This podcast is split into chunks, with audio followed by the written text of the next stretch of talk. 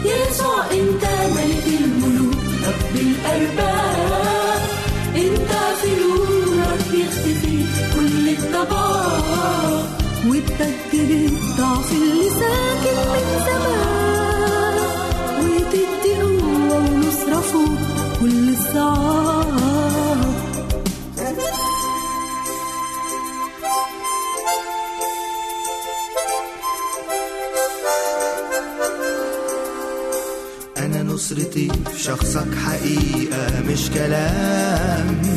بعد الهزيمة اللي ملت قلبي دموع. أنا نصرتي في شخصك حقيقة مش كلام. بعد الهزيمة اللي ملت قلبي دموع. أنت بتملى القلب فرحة وسلام. كنت النهاردة هبقى إيه من غير يسوع؟ يسوع انت ملك الملوك. رب الارباب انت في نورك يختفي كل الضباب يا يسوع انت ملك الملوك. رب الارباب انت في نورك يختفي كل الضباب وتبدل الضعف اللي ساكن من زمان وتدي قوة ونصرة فوق كل الصعاب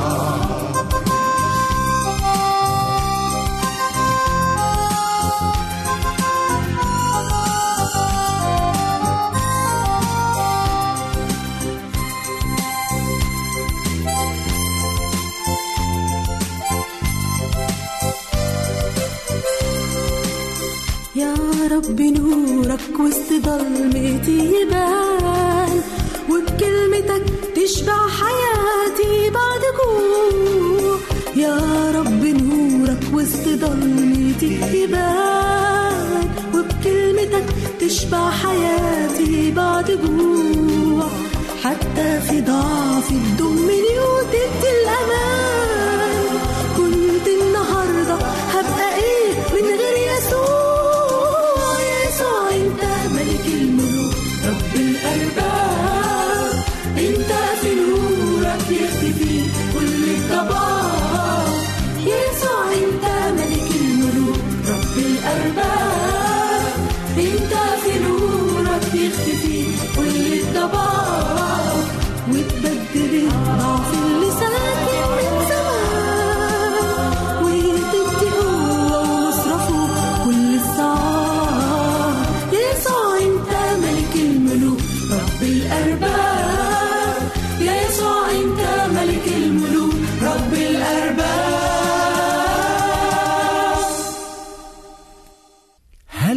ليسوع من مثيل. كلا وألف كلا. إن المسيح قائد قادر مجيد فريد ظافر. صارع الموت فصرعه وأمر البحر الهائج فأسكته وشفى الأبرص النجس فأبرأه ولمس نعش ابن الأرملة فأقامه وإلى أمه أرجعه. إنه ملك الملوك المتوج. فتوجه على عرش قلبك ليقودك في موكب نصرته كل حين. إنه سيد الأسياد الغالب فاقبله ليغلب فيك وبك ولك إلى أبد الآبدين. إنه رب الأرباب المقتدر وصلاتنا أن تعلنه ربا لإرادتك وفكرك وعواطفك. باسم المسيح آمين.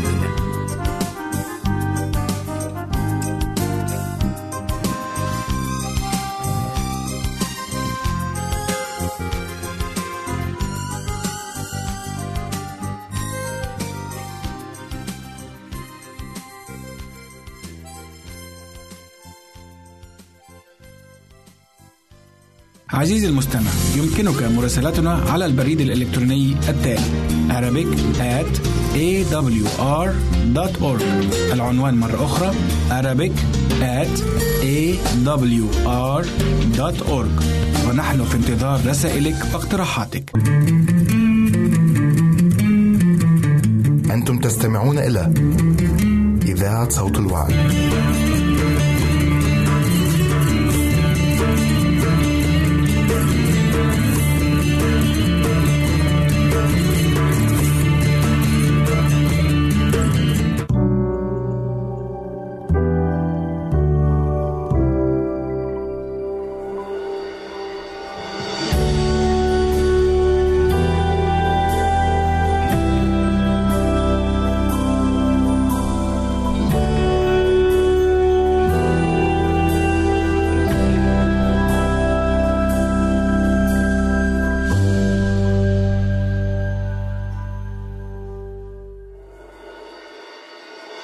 هل تنشأ صراعات ومشاكل نفسية وروحية بين الإخوة وداخل الأسرة الواحدة بسبب الاختلافات في الشخصيات؟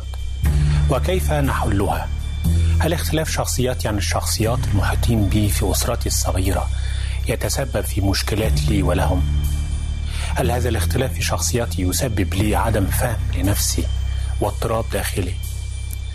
هل يسبب لي أيضا نوعا من العزلة أو الوحدة لاختلافي عنهم؟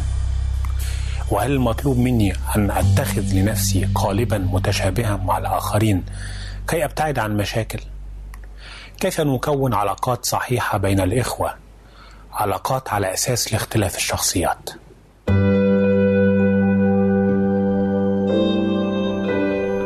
أهلا وسهلا بكم في حلقة جديدة من برنامج علاقات رمادي. حلقة اليوم عن العلاقات الأخوية وتحديدا مرثا ومريم وبعنوان الأخت الكبرى روحية أيضا. اليوم حلقتنا مع شخصية بعلاقتها مع أختها.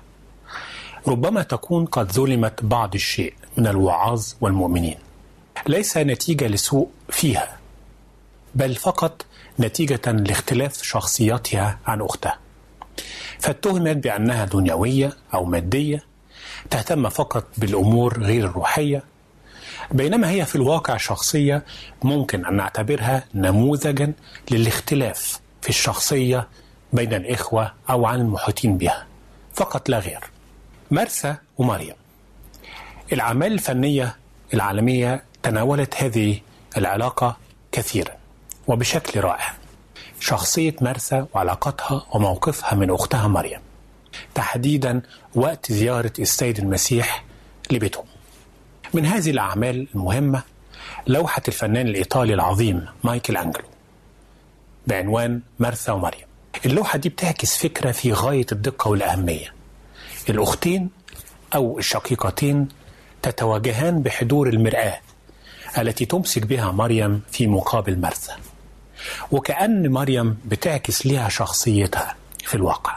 الحقيقة إن الأختين معا هما شخص واحد في الآخر. مرثا ومريم في الوقت نفسه. ده اللي عايز يقول مايكل أنجلو. لأنه بيرسم مرثا في وضعية بتحمل معنى إنها مشغولة بمريم أختها وفي الوقت نفسه وجهها شاحب بعض الشيء من التوتر اللي أصابها. الفكرة باختصار هي إن الشخصيتين من الممكن إنهم يكونوا في شخص واحد. شخصية واحدة مليئة بالطاقة والحيوية وفي نفس الوقت شخصية عابدة متأملة في نفس الوقت. رواية الشقيقتان للكاتبة الإيطالية كريستينا كومنشي بتمثل التناول المعاصر من ثقافتنا الحالية لمشكلة الاختلاف بين الشقيقات. لكن في هذه الرواية تحديدا بتحتفل الكاتبة بالاختلاف بين الشخصيات بين الأخوات. وتدعو إلى النظر نحو الشخص الآخر اللي هو شقيق وجميل باحترام وتقدير على الرغم من الاختلاف. في الرواية دي بنسمع كمان صوت المرأة التائهة بين ما تكون وبين ما تريد. بالظبط زي أي مرسى. عليها ضغط اجتماعي جواها صراع ما بين كيف تكون على طبيعتها وكيف تكون حسب الآخرين. مرسى ومريم الحقيقة شخصيتين بتبرزان مشكلة شخصية الأخت الكبرى في مجتمعاتنا الشرقية تحديدا. وهي الأخت المطلوب منها التضحية وتحمل الأعباء والمسؤولية حتى آخر العمر. أحيانا حتى بتيجي بشكل كوميدي في بعض أفلامنا العربية. أو الروايات الأدبية. فهي دائما الأخت المتأخرة عن الزواج وخلافه. وربما تكون مظلومة ومهضوم حقها وعادة بتظهر أنها الأقل جمالا. فلا تجد إنصافا من الآخرين. وبالتالي بيجي السؤال ما هي الملامح الروحية والنفسية لشخصية الأخت الكبرى؟ كما تمثلت وانعكست من شخصية مارثا في موقف زيارة المسيح لهم تحديدا أو في مواقف أخرى.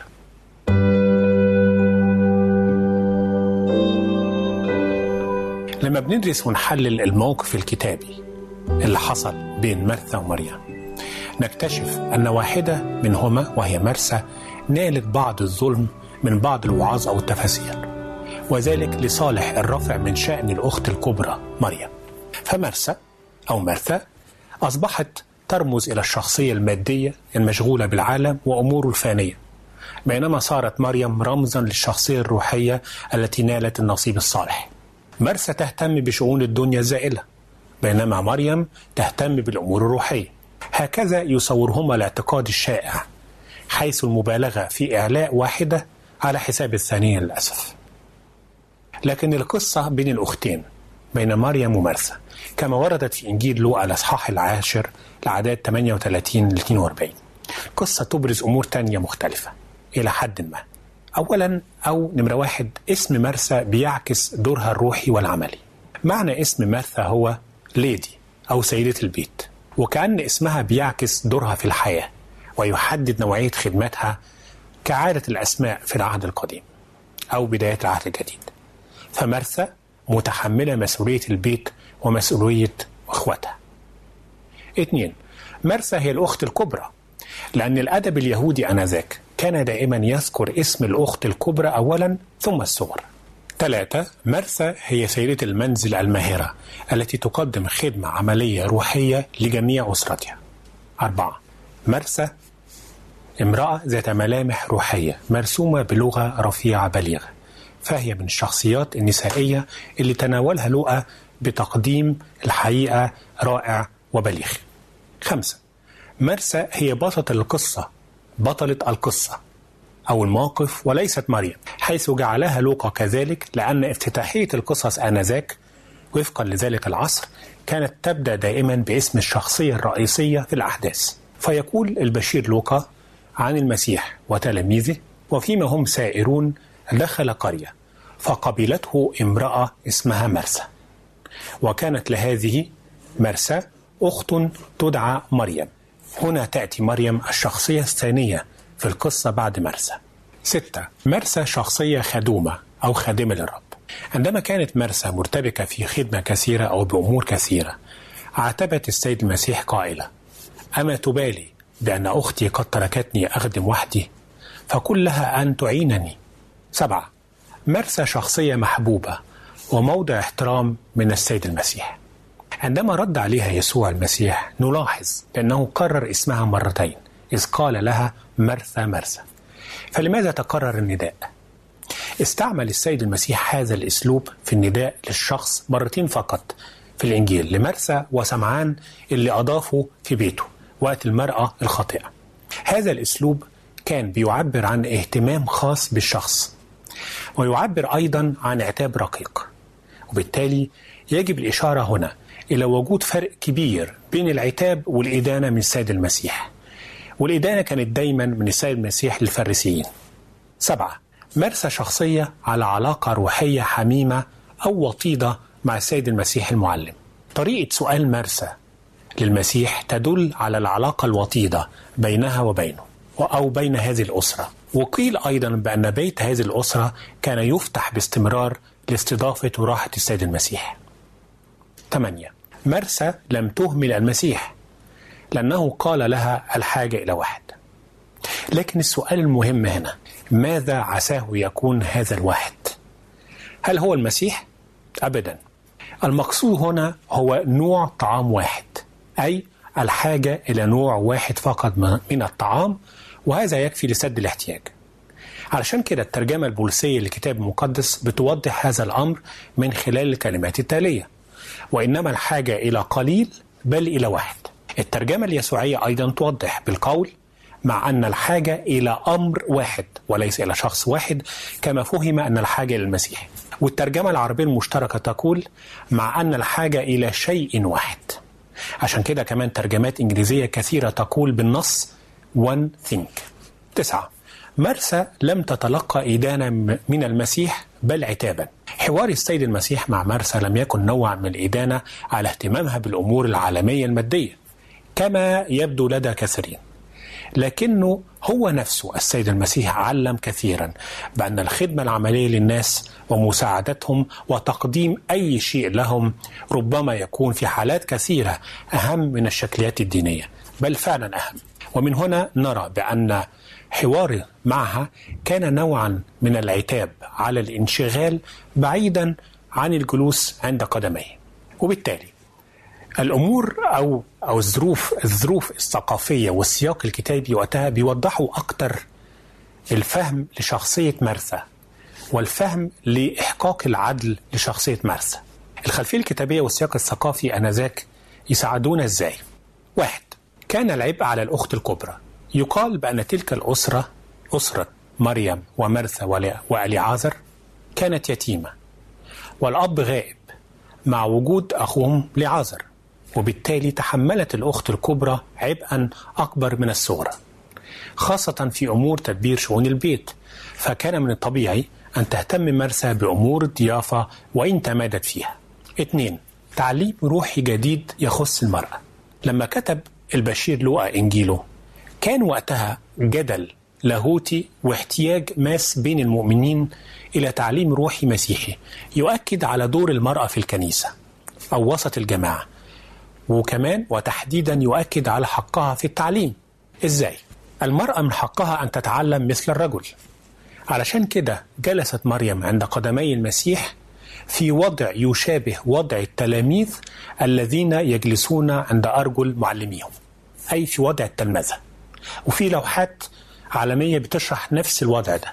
اثنين أو ب المرأة لها دور في الخدمة وهي نوعان. النوع الأول التلمذة والتعليم فالمرأة من حقها أن تتتلمذ أو تكون تلميذة وأن تتعلم. لذلك قال السيد المسيح مريم اختارت النصيب الصالح. والنصيب الصالح هنا يعني التلمذة عند قدميه. شأنها في ذلك شأن رجال تماما. كما لو كان السيد المسيح بيصنع ثورة حقيقية من أجل المرأة في ذلك الوقت. من حقها أن تتعلم مثلها مثل الرجل وأن تتتلمذ عند رجليه باء الخدمة العملية. المرأة من حقها أن تشارك في أي من الخدمات العملية العلنية وبالتالي بعد كل هذه التفاصيل في شخصية مرسى الروحية إزاي نتعرف أكثر على مثل هذه الشخصية شخصية مرسى أو الأخت الكبرى الموجودة حاليا في عائلاتنا وإزاي نتعرف على علاقتهم من علم نفس الشخصية.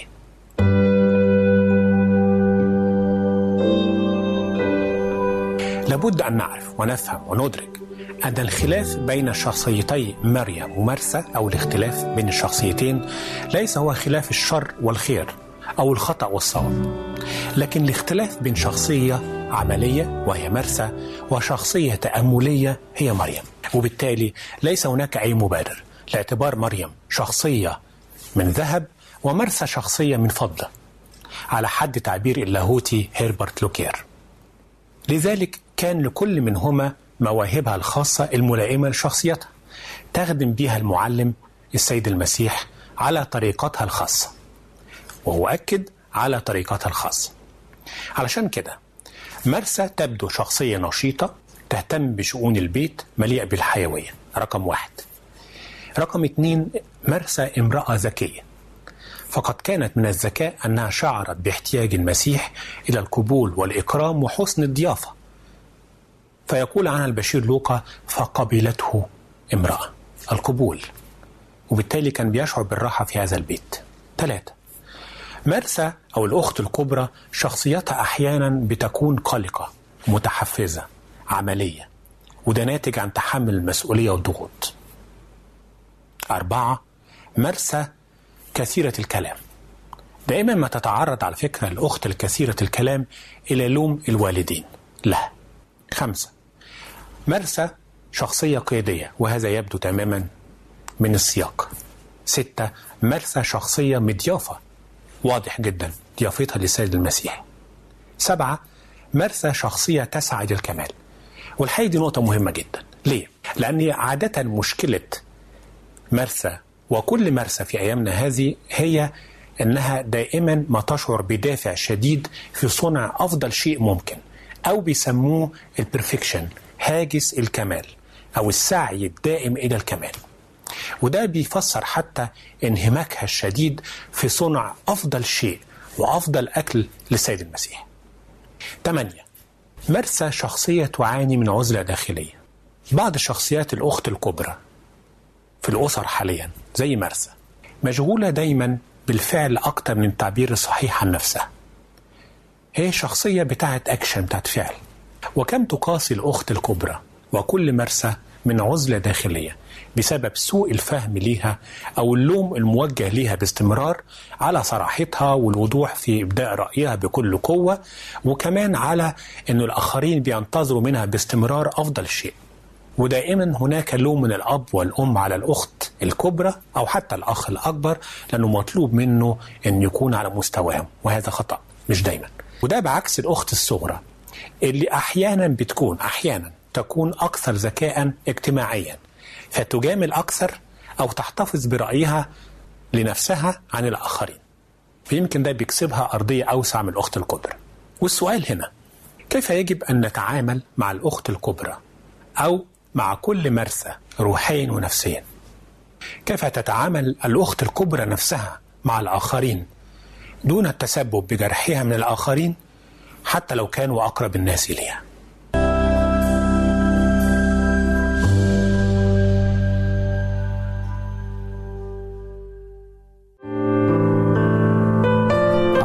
المستمع.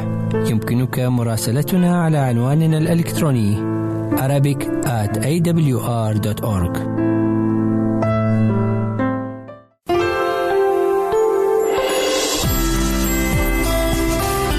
هنا إذاعة صوت الوعد. لكي يكون الوعد من نصيبك.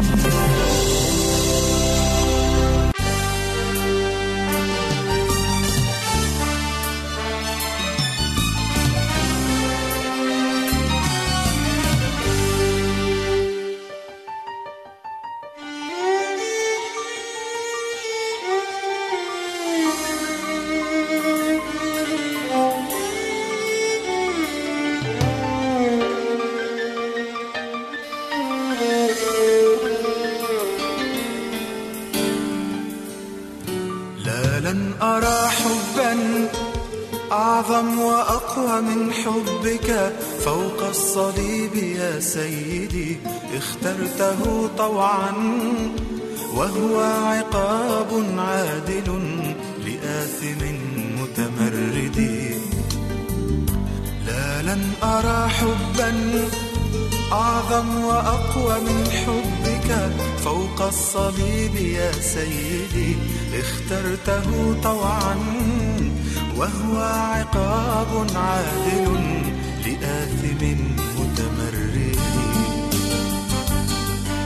كشاة تساق للذبح لم تفتح فاك كنعجة صامتة اقتادوك للصلب هناك كشاة تساق للذبح لم تفتح فاك كنعجة صامتة اقتادوك للصلب هناك في الجلجثة.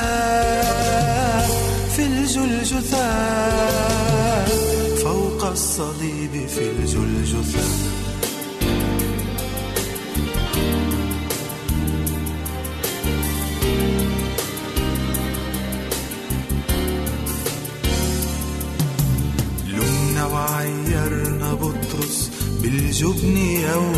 أنكرك كلنا قد قلنا خائن ليهوذ حين أسلمك. لمنا وعيرنا بطرس بالجبن يوم أنكرك. كلنا قد قلنا خائن ليهوذ حين أسلمك ونحن اليوم أمام الناس. نستحي بك ننكرك. بقطعتين من النحاس مثل يهوذا نسلمك. نحن اليوم أمام الناس. نستحي بك ننكرك بقطعتين من النحاس مثل يهوذا نسلمك. ورغم ذاك نحن نراك تنسى آساك. بحبك المتجدد. كشاة تساق للذبح لم تفتح فاك. كنعجة صامتة اقتادوك للصلب هناك كشاة.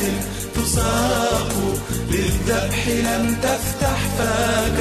كنعجة صامتة اقتادوك للصلب هناك في الجلجثة في الجلجثة الصليب في الجلجثة.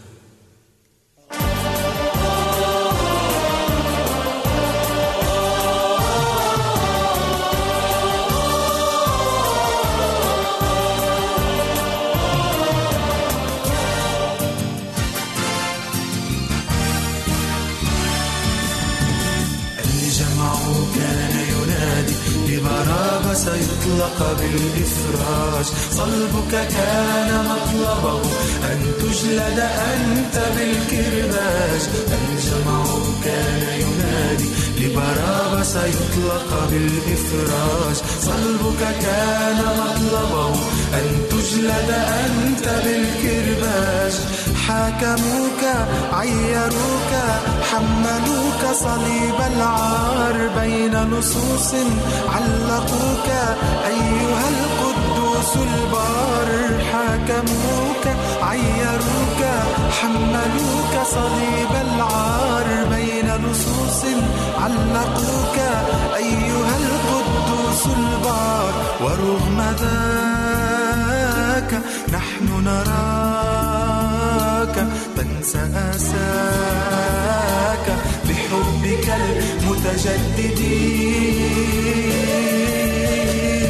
كشاة تساق للذبح لم تفتح فاك. كنعجة صامتة تدوك للصلب هناك. كشاة تساق للذبح لم تفتح فاك. كنعجة صامتة تدوك للصلب هناك. في الجلجثة في الجلجثة فوق الصليب في الجلجثة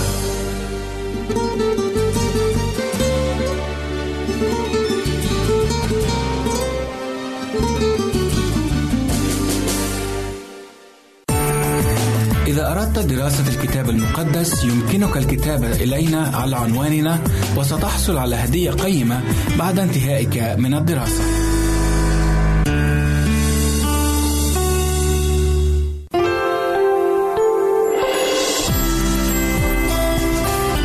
هنا إذاعة صوت الوعد. لكي يكون الوعد من نصيبك.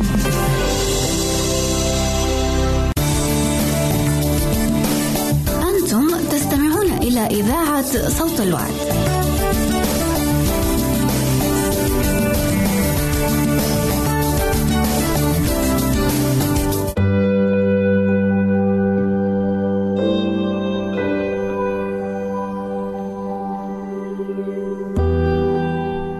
بعد أن استعرضنا الملامح الفنية والروحية والنفسية لشخصية مرسى أو بين قوسين الأخت الكبرى بشكل عام نأتي إلى سؤال مهم. وهو كيف نتعامل بنجاح مع مثل هذه الشخصية؟ السؤال الأهم كيف تتعامل نفس هذه الشخصية مع نفسها ومع الآخرين بنجاح؟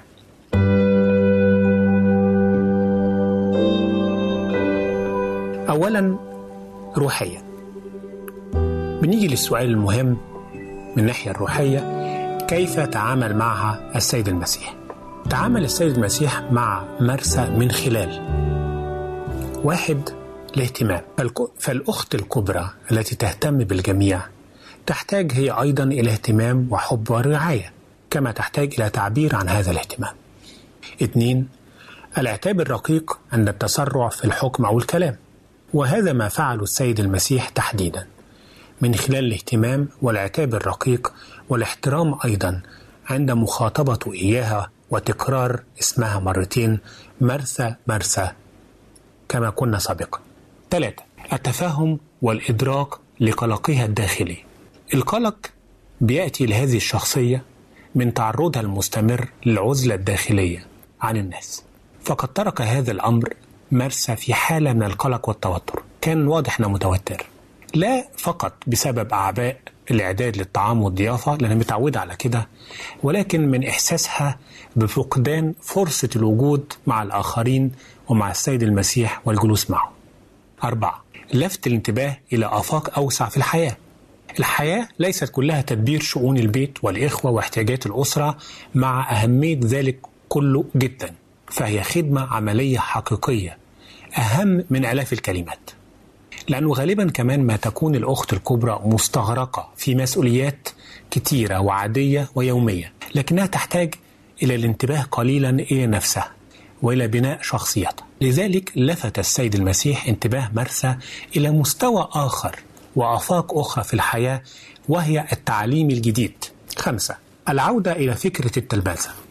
كثيرا ما تهمل الأخت الكبرى رحلة تعليمها سواء على المستوى الإلزامي يمكن بتشيل مسؤولية مادية مع الأسرة لكن كمان المهم أنها بتهمل تعليمها الثقافي والروحي والمعرفي. أي بتهمل فكرة التلمذة وهي فكرة بتضيع بسهولة من اهتمام الأخت الكبرى وسط مشاغل الحياة والمسؤوليات واعتماد الآخرين عليها بشكل دائم داخل البيت ويمكن كمان خارج البيت. لذلك لم يلغي المسيح أهمية ما تفعله مرسى وكل مرسى من الخدمة العملية لأن إحنا فعلا محتاجينها. بل هناك ما هو ربما أهم إلى جانب هذه الخدمة وهو التلمذة. فمن حق مرثا ومن حق كل امرأة أن تجلس عند قدمي المعلم يسوع المسيح.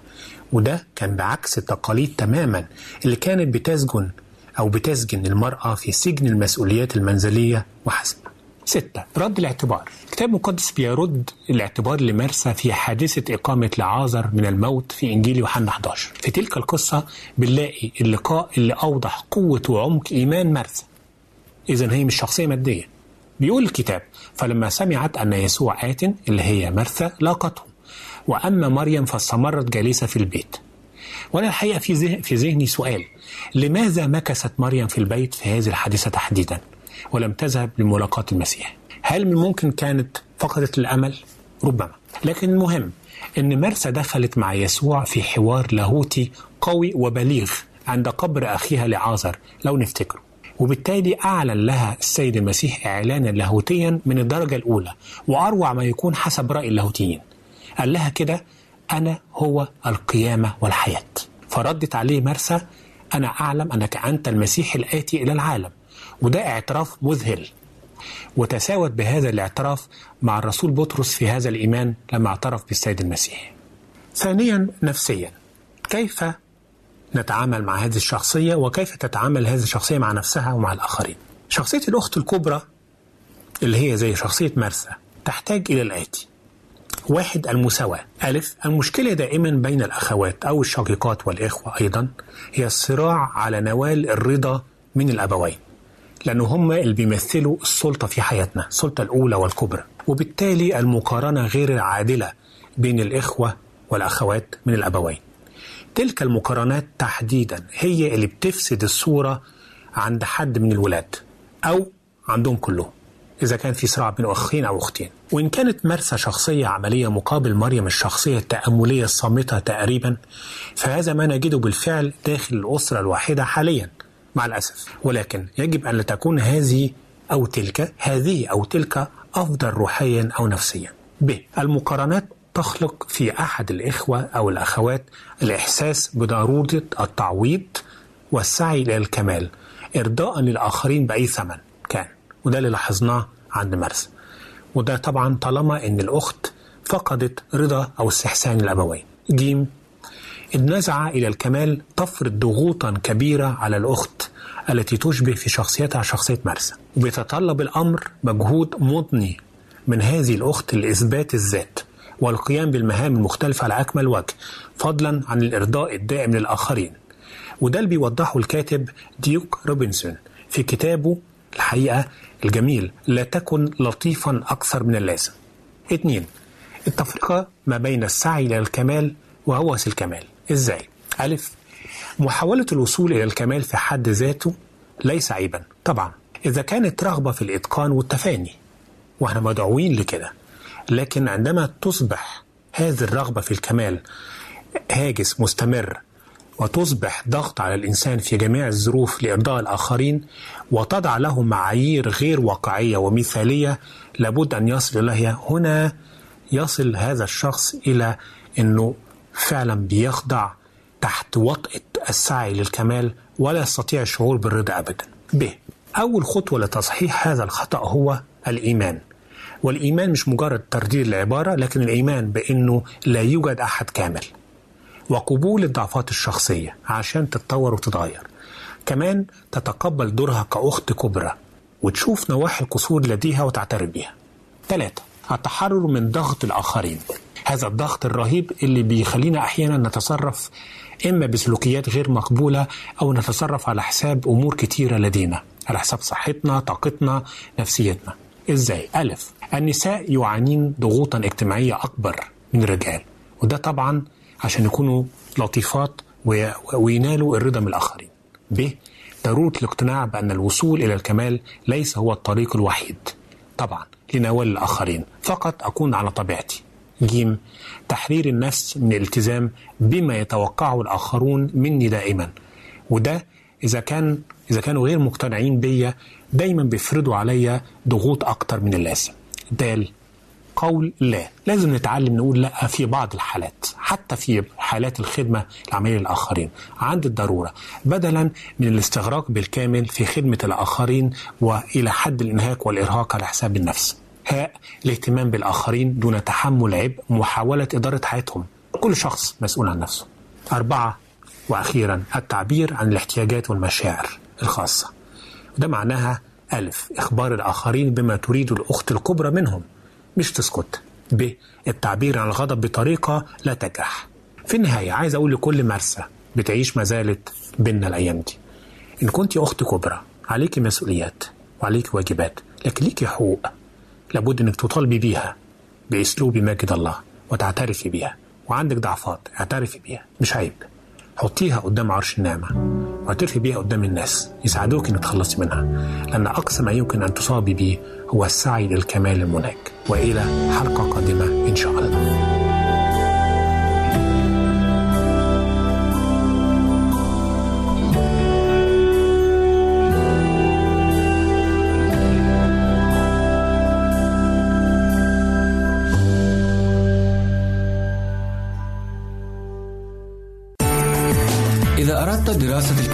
المقدس يمكنك الكتابة إلينا على عنواننا وستحصل على هدية قيمة بعد انتهائك من الدراسة.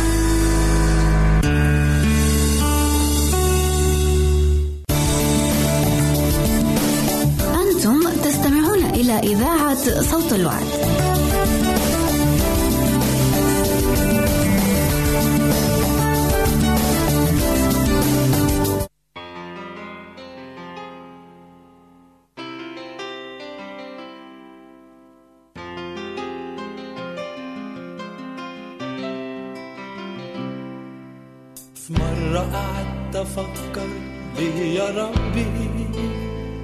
تعمل ده كله علشاني. رضيت تيجي عندي في مجود حقير وتعيش فقير ده كله ليه؟ في مرة قعدت أفكر ليه يا ربي تعمل ده كله علشاني. رضيت تيجي عندي في مذوة حقير وتعيش فقير ده كله ليه؟ علشان بتحبني. مشيت للصليب كل الطريق للجلجثة مسامير في في جنبك. شوكي في راسك؟ ده كله ليه؟ عشان بتحبني بغلط وتصفح. دايما تسامح وتقول ده ابني عشان بتحبني تسمع صلاتي. وتضرعاتي وبتستجيب علشان بتحبني. خلتني أعيش أحلى حياة ما تنتهيش علشان بتحبني. وحبك ليا ده حاجة غالية بيها.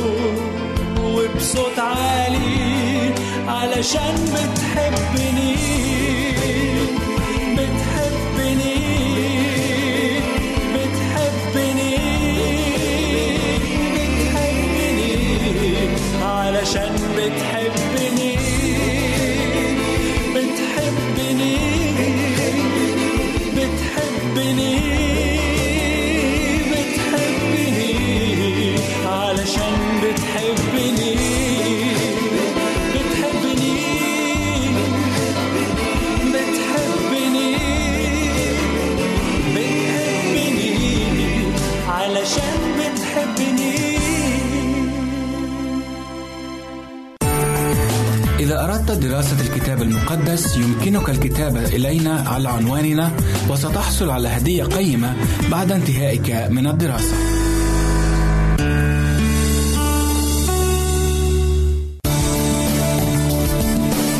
أنتم تستمعون إلى إذاعة صوت الوعد.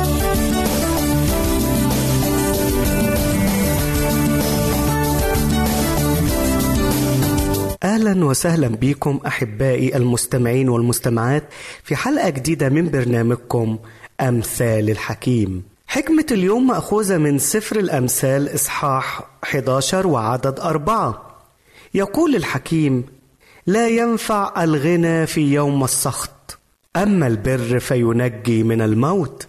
موضوعنا النهارده بيتكلم عن أشياء لا يقدر المال أن يشتريها. لأن كتير من الناس بتعتقد أو بيعتقدوا إن المال يستطيع أن يشتري أي شيء وكل شيء في أي وقت وفي كل مكان. في ناس عندهم هذه العقيدة إن المال يستطيع أن يشتري كل شيء حتى لو كان ضمائر الناس. ولكن سليمان الحكيم بيحط قدامنا النهارده شيء مختلف جدا. وبيقول للناس دي وبيقول لنا بيعلمنا إن لا في أشياء لا يستطيع المال أن يشتريها على الإطلاق. في أشياء المال لا يستطيع أن يتعامل معها على الإطلاق. لما بيتكلم هنا سليمان الحكيم عايز يدينا هذه النصيحة القيمة لا ينفع الغنى في يوم السخط. ويمكن عايزين نعرف يعني إيه لا ينفع الغنى في يوم السخط؟ إيه هو اللي يوم السخط اللي بيتكلم عنه سليمان الحكيم؟ لأن إحنا عارفين ان اي حاجة دلوقتي الناس بت بتفتكر ان المال بيشتريها. حتى اعضاء البشر بتباع وتشترى بالمال دلوقتي. فما بالنا بقى إيه يوم السخط اللي بيتكلم عنه سليمان الحكيم؟ يا حكيم انت عايز تقول لنا إيه؟ إيه هو اللي الحاجة أو الاشياء التي لا يستطيع المال ان يشتريها؟ يقول ان يوم السخط ده ليه ثلاث فروع أو ليه ثلاث تفسيرات. اول حاجة لا يستطيع المال أن يغفر الخطايا. لا يستطيع المال أن يغفر الخطايا. فالإنسان الخاطي هو إنسان واقع تحت السخط الإلهي. الإنسان الخاطي هو واقع تحت العقاب الإلهي. وما كانش الإنسان يتوب عن خطيته ربنا يغفر له خطيته سيعاني هذا الإنسان إلى أبد الآبدين. سيعاني هذا الإنسان من القضاء الإلهي. فيجي هنا السؤال إزاي أحصل طب على الغفران آه الإلهي؟ إزاي خطيتي تتغفر؟ أدفع كام عشان ربنا يغفر لي خطيتي؟ أو بمعنى أصح هل أقدر إن أنا أرشي ربنا عشان يغفر لي خطيتي؟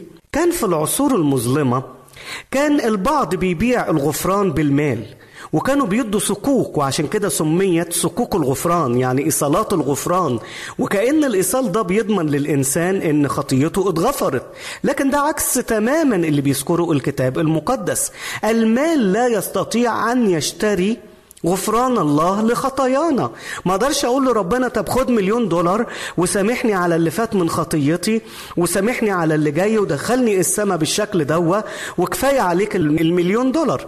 ما أقدرش أنا أقول لربنا حاجة زي كده. فهنا المال لا ينفع في يوم السخط لما ربنا يجي ويقول للإنسان الخاطي اعطيني حساب وكالتك.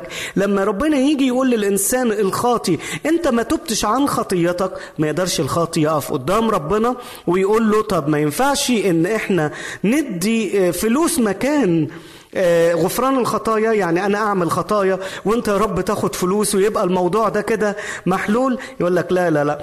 لما بيجي ربنا ينتقم من الخطية وينتقم من الخطاة لا يستطيع المال أن ينقذ الخاطي على الإطلاق. يشوف مثلا اللي عملته المرأة ساكبة الطيب. لما جات عند أقدام السيد المسيح وكسرت قارور الطيب غالية الثمن 300 دينار. حاجة مهولة جدا في وقتها. 300 دينار يعني أجرة عامل بيشتغل لمدة سنة كاملة هي تكسرها على أقدام ورأس الرب يسوع. إيه اللي كانت عايزاه المرأة دي؟ ليه عملت كده؟ عايزة تقول له إن أغلى حاجة عندي لا قيمة لها بجوارك يا رب. أغلى حاجة عندي لا قيمة لها لأن أنا شعر إن خطيتي وإن أسامي كثيرة جدا جدا جدا وإن محبتك غفرت هذه الأسامي الكثيرة جدا جدا جدا. فمهما أعطيت من المال فالمال يعجز عن الشكر. فهي بتقول له أنا بعبر عن عجز المال في نوال غفران الخطايا. لو كان الغفران الخطايا بالمال كانت هي إدت مال كانت اتبرعت كانت عملت أي مشروع خيري ولكن هي جات للشخص الصحيح اللي يقدر يغفر خطاياها. اذا المال لا ينفع الغنى لا ينفع في يوم السخط. يوم السخط اللي هو أول حاجة المال لا يستطيع أن يغفر الخطايا. أيضا يا أحباء يوم السخط هو ممكن يكون يوم الموت. يقدر الإنسان ان هو يشتري العلاج يشتري الدواء لكن ما يقدرش يشتري العمر ما يقدرش يشتري الأيام ما يقدرش يشتري السنين بالمال. لما يجي الموت مهما كان الإنسان ده غني مهما كان الإنسان ده عنده أموال وعنده ممتلكات لكن ما يقدرش يمنع الموت. ما يقدرش يقول للحياة استمري وللموت امشي. ما يقدرش ما يقدرش. حاولت الملكة فيكتوريا ملكة إنجلترا في في السابق وهي بتحتضر وهي بتموت قالت للأطباء وقتها عرض سخي جدا جدا. قالت لهم أي طبيب فيكم هيقدر إن هو يديني أدوية أو يطيل حياتي لمدة سنة؟ أنا كل سنة هعيشها زيادة نص مليون جنيه استرليني. مبلغ طائل. مين من الأطباء قدر إن هو يحصل على المكافأة دي؟ ولا واحد. لأن لما الموت جه خلاص جسمها مات مات خلاص. هل قدرت إنها توقف الموت؟ أبدا. هل قدرت الأطباء إنهم يمنعوا الموت؟ أبدا. مع إنها ملكة وملكة إمبراطورية عظيمة جدا جدا جدا.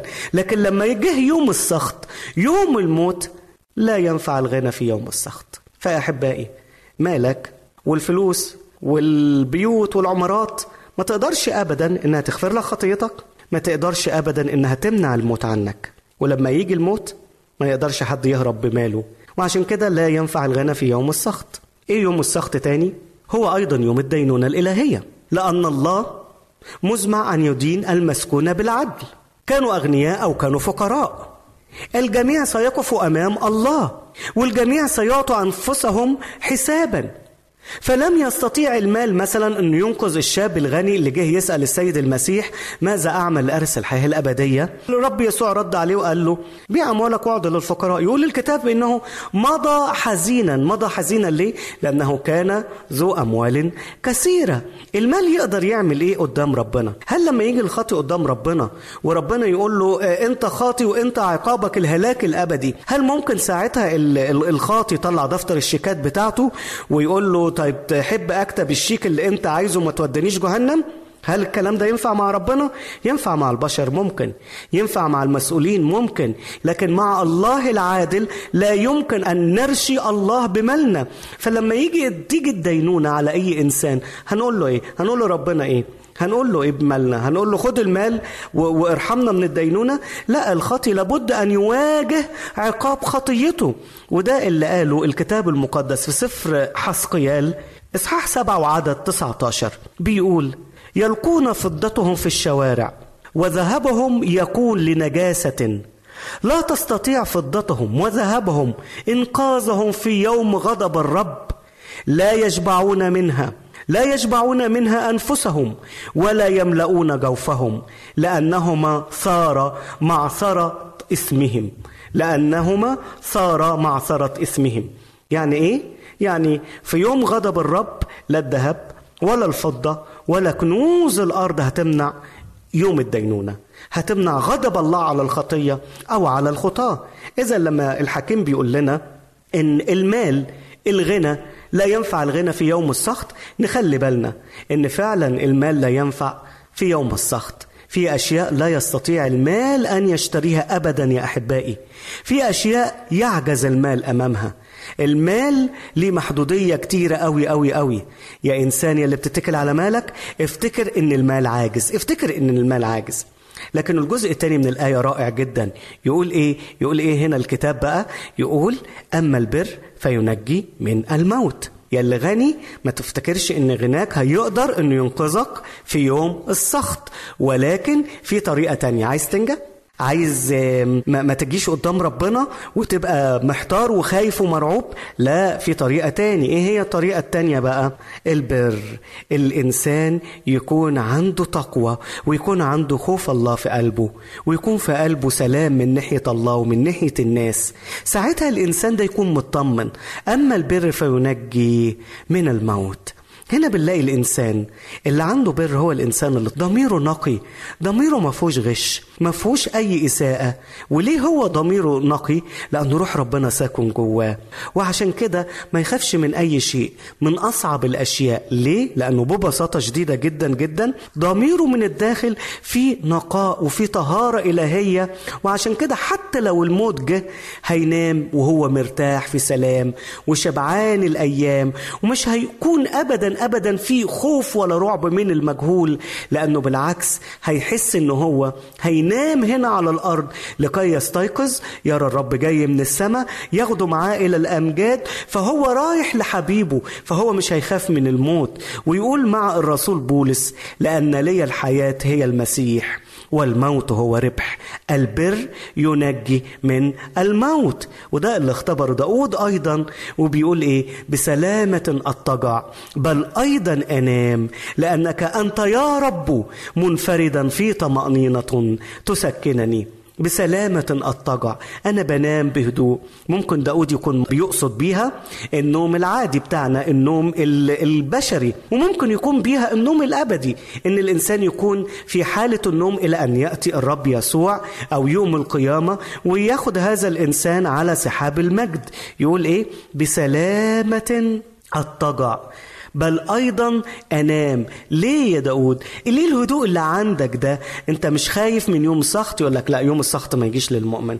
أنت مش خايف من يوم الانتقام؟ يقول له لا لا لا. يوم الانتقام ده ما يجيش ابدا للمؤمن. أنت مش خايف من الدينونة؟ يقول ابدا مش خايف منها. ده بالعكس ده أنا مستنيها. لأن الدينونة بالنسبة للمؤمن ما هي إلا إعلان لنجاحه. زي كده الطالب الشاطر ما بيستنى يوم النتيجة ما تظهر عشان يعرف التقدير ويفرح مع الناس لأن هو واثق من نجاحه. واثق ليه؟ لأن هو بيعمل اللي عليه ولأنه واثق إن هو مش هيسقط. البر ينجي من الموت. وإيه تاني؟ والمؤمن كمان مطمن لأنه مش ممكن هيذوق الموت التاني. الموت التاني مش للمؤمن فمش خايف من حاجة. نشوف بقى الموت التاني موجود لمين؟ تعالوا نشوف. في رؤيا 21 8 يقول الرأي وأما الخائفون وغير المؤمنين والرجسون والقاتلون والزنات والسحرة وعبدة الأوثان وجميع الكذبة فنصيبهم في البحيرة المتقدة بنار وكبريت الذي هو الموت الثاني الموت الثاني هو إيه؟ هو النهاية الأبدية للأشرار العقاب النهائي للأشرار الذي سيفني الأشرار إلى أبد الآبدين. إحنا قدامنا دلوقتي طريقين يا إما يكون قدامنا طريق الغنى بس ربنا بيقول خلي بالك الحكيم بيقول لك النهارده وبيقول لي وبيقول لكل الانسان فينا الغنى مش هينقذنا من سخط ربنا. الحاجة التانية اللي هتنقذك إن يكون عندك البر اللي يكون عندك الإيمان في الرب وهو ده الشيء اللي يقدر يضمن لك إن أنت تقف أمام الله بلا لوم وبلا عيب. أحبائي الحكيم النهاردة علمنا إن البر والتقوى هي طريق السلامة للمؤمن وطريق الشر هو طريق الهلاك. يا ترى خصصت وقت كل يوم عشان تراقع علاقتك لله؟ يا ترى بتقعد كل يوم عشان تعرف ما لك وما عليك؟ هل بتيجي قدام ربنا كل يوم وتفحص ذاتك؟ وتقول له يا رب ساعدني دايما إن أنا أكتشف أخطائي اللي عملتها النهارده. ساعدني يا رب إن أنا أتوب عنها. اعني يا رب عشان أنا أبدأ حياة جديدة معاك. الرب منتظرك. الرب عايزك. الرب عايز يدخل حياتك ويعمل منك خليقة جديدة. ربنا يساعدنا إن إحنا نسلم حياتنا للرب ولإلهنا كل المجد. سعدت أحبائي بوجودي معكم. على أمل اللقاء في حلقة أخرى. سلام الرب معكم. وإلى اللقاء. يمكنك مشاهدة هذا البرنامج على قناة الوعد أو على ال website www.al-waad.tv www.al-waad.tv